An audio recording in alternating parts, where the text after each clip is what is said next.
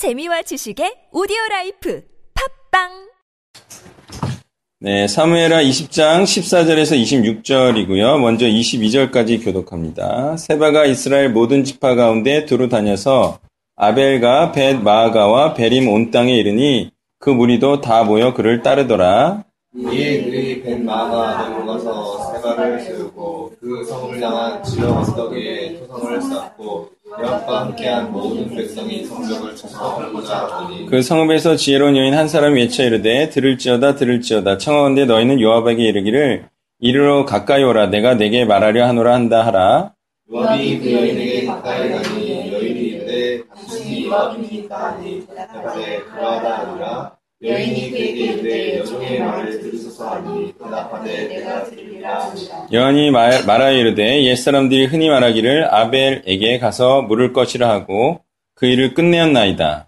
나는 이스라엘에 화평하고 충성된 자 중 하나이거늘 당신이 이스라엘 가운데 어머니 같은 성을 멸하고자 하는구나 어찌하여 당신이 여호와의 기업을 삼키고자 하시나이까 하니 요압이 대답하여 이르되 결단코 그렇지 아니하다. 결단코 그렇지 아니하다. 삼키거나 멸하거나 하려 함이 아니니 그 일이 그러한 것이 아니라 에브라임 산지 사람 비그리의 아들 그의 이름을 세바라는 자가 손을 들어 왕 다윗을 대적하였느니 너희가 그만 내주면 내가 이 성벽에서 떠나가리라 하니라 여인이 요압에게 이르되 그의 머리를 성벽에서 당신에게 내어 주시리이다 이에 여인이 그의 지혜를 가지고 모든 백성에게 나아가매 그들이 비그리의 아들 세바의 머리를 베어 요압에게 던지 던진지라. 이에 요압이 나팔을 불매 무리가 흩어져 성읍에서 물러나 각기 장막으로 돌아가고 요압은 예루살렘으로 돌아와 왕에게 나아가니라. 아멘. 자 14절에 이제 어, 세바가 이렇게 번역이 되어 있는데 원어에는 3인칭 단수인 그가 쓰였어요. 그래서 개혁 한글에서는 요압이라고 번역을 했고 여기 개혁 개정에서는 보시는 바와 같이 세바로 이렇게 추정을 했어요. 근데 이제 15절과의 관계를 보면은 15절의 주어가 그들이죠. 그리고 요압과 함께한 모든 백성이 주어입니다. 그래서 아무래도 14절의 주어는 요압이지 않을까 합니다.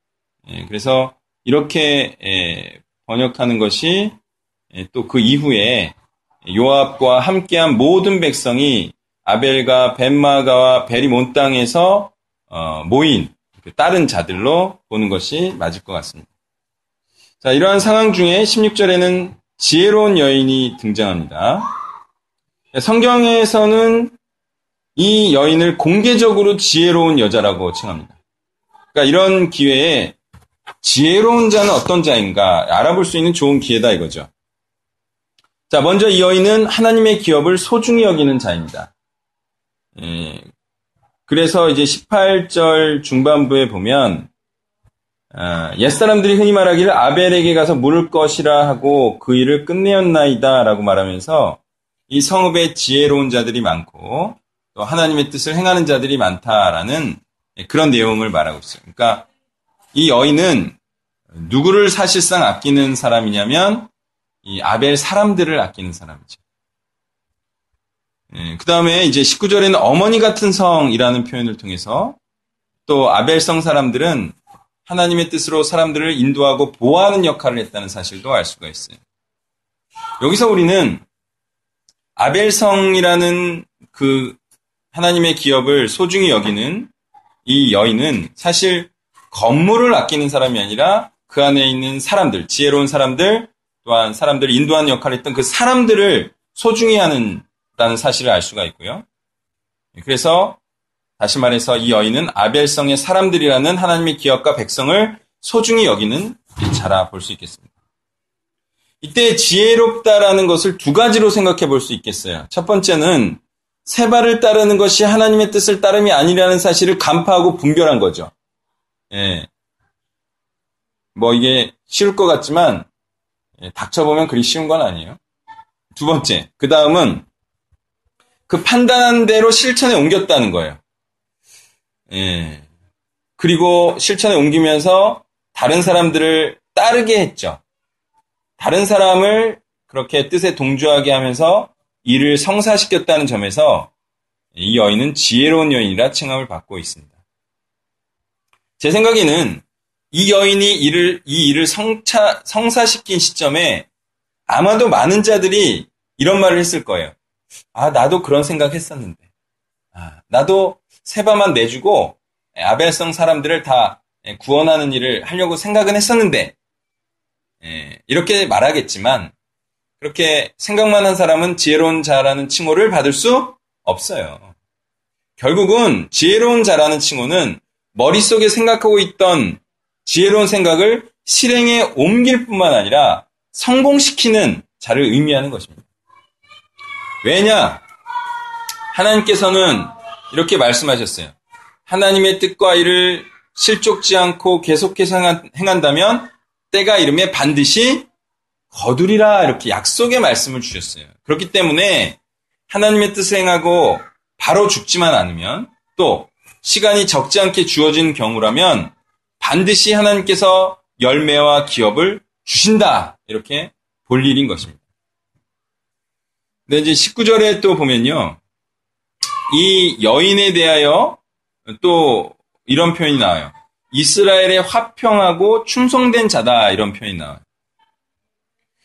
자, 이는 지혜로운 자를 지칭하는 또 다른 표현이겠죠.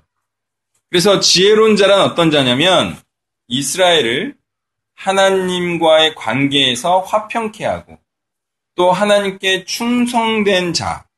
이게 또한 지혜로운 자라는 겁니다. 그리고 이러한 일은 하나님의 기업을 소중히 여기며 지키는 일로 행해지는 것이다. 라는 것. 이 여인은 다윗 왕의 반기를 든 세바를 따를 것인가 아니면 하나님의 기업과 다윗 왕을 따를 것인가라는 이 양단의 결정에서 하나님의 기업과 다윗 왕을 택하는 지혜로움을 발휘하게 됩니다. 근데 이러한 결정과 결행이 겉으로 보기에는 되게 쉬워 보이죠. 예, 그렇지만 사람들이요. 세상을 택할 것이냐, 그리스도를 택한 것이냐에 있어 많은 자들은 오히려 세상을 택합니다. 그리고 그것이 오히려 그리스도를 택하는 것으로 생각하고 있어요. 이러한 사실을 볼때 이 양당 간의 결정에서 다윗왕을 택하는 것이 그리 쉽지만은 않다는 사실을 알아야 합니다. 또한 이를 성자, 성사시키는 과정에서 아벨 성읍 사람들을 설득한 것은 대단한 것입니다. 근데 이런 일이 가능할 수 있었던 이유는 이전부터 이 여인이 이 성읍에서 지혜로운 자로 활동했을 것이라는 추정을 가능하게 합니다. 또 성읍 사람들은 이 여인에 대한 신뢰가 있었던 것으로 보이죠. 그러니까 아벨성이 이제 보호를 받으려면 어떻게 해야 되냐? 방법이 없어요. 아벨성이 보호를 받으려면 다윗의 편에 서야 돼요. 그래서 다윗을 위하는 자들의 모임이어야 해요. 그게 보호를 받을 수 있는 유일한 방법이에요. 근데 세바는 어떤 자입니까? 이러한 뜻과 완전히 반하는 자이죠. 근데 그가 아벨성에 숨어서 보호를 받으려고 하고 있어요. 그렇다면 공동체는 어떻게 해야 하죠? 이런 자를 보호해 주면 안 돼요. 이런 자까지 보호해주면 가치망이에요. 그죠? 그래서 이러한 자는 토해내는 것이 맞다. 왜? 일단 공동체가 살아야 되기 때문에.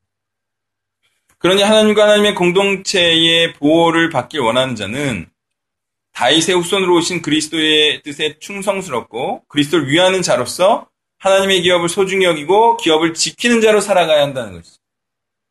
네, 하나님의 보호를 받고 싶다. 그러면서 세상을 따르면 보호를 받을 수가 없어요. 오히려 거룩한 공동체에 의해서 토해짐을 당하는 것이 오히려 올바른 일이다. 왜? 공동체까지 해로움을 받을 수가 있기 때문에. 23절부터 끝까지 교독합니다. 요압은 이스라엘 온 군대의 지휘관이 되고 여호와다의 아들 분하야는 그렛 사람과 블렛 사람의 지휘관이 되고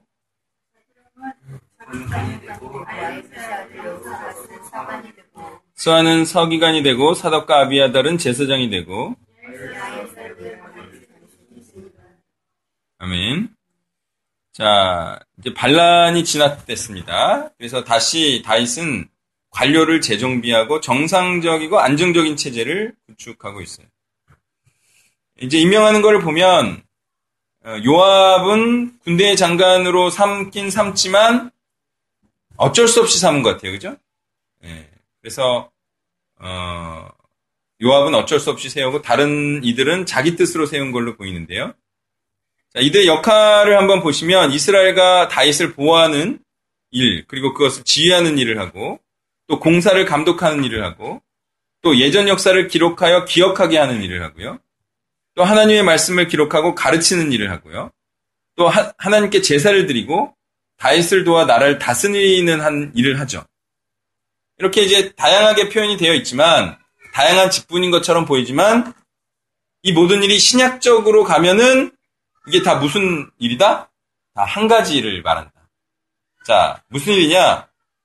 그것은 하나님 말씀으로 죄를 없애서 다른 사람들을 하나님과 화목해 하게 하는 일이고 또 죄로부터 사람들을 보호하는 일이고 또 성전을 이루는 예, 그런 성도들을 세우는 일이고 또 하나님께서 하신 일을 기억하게 하는 일이고 하나님의 말씀을 자세히 가르치는 일이다. 결국은 다 말씀으로 사람을 세우고 또 그리스도 예, 하나님께서 그리스도 통해서 하신 일을 기억하게 하고 또 그것을 자세하게 기록하며 가르치는 일이다. 다 사실은 한 가지를 말하고 있어요. 그러니 우리가 이러한 말씀을 통해서 어, 결단하고 다짐해야 할 것은 아 우리도 그리스도를 도와서 그리스도께서 하신 일을 같이 행해야겠다. 그죠? 그리스도를 돕는다는 표현이 좀 어, 흔하지 않은 표현이죠. 우리가 그리스도를 돕는. 근데 사실은 고린도 어, 후서 같은 거에 보면 너희가 그리스도와 하나님과 동역자다 이렇게 말하죠. 동역자. 그게 뭐예요? 같이 하나님의 일을 하고 하나님을 돕는 역할인 거예요. 대신들도 다윗을 통치의 일을 돕는 거죠. 그래서 우리는 그리스도를 도와서 그리스도께 하신 일을 행함으로 하나님의 나라를 다스리는 일에 동참하는 거예요. 그리고 하나님의 기업을 보호하고요. 끝까지 그들이 하나님의 것이 되게 하는 예, 그렇게 지혜로운 삶을 살아야 한다는 겁니다. 말씀을 정리하면요. 지혜로운 자란 바로 이 지혜로운 여인처럼 하나님의 기업을 소중히 여기는 자예요. 그리고 그 하나님의 기업된 백성들을 보호하는 자죠. 망하지 않게 하는 자입니다. 네. 그를 위하여서 이 여인은 먼저 무엇이 옳고 그른지를 정확하게 분별했어요. 그리고 생각만 하고 있고 알고만 있는 것이 아니라 그 지식에 따라 그 올바른 것을 성사시키기 위하여 다른 사람들을 이 일에 동의시키고 동참시키는 일을 통하여 마침내 예, 성사시키는 일까지 이끌어낸다는 것입니다.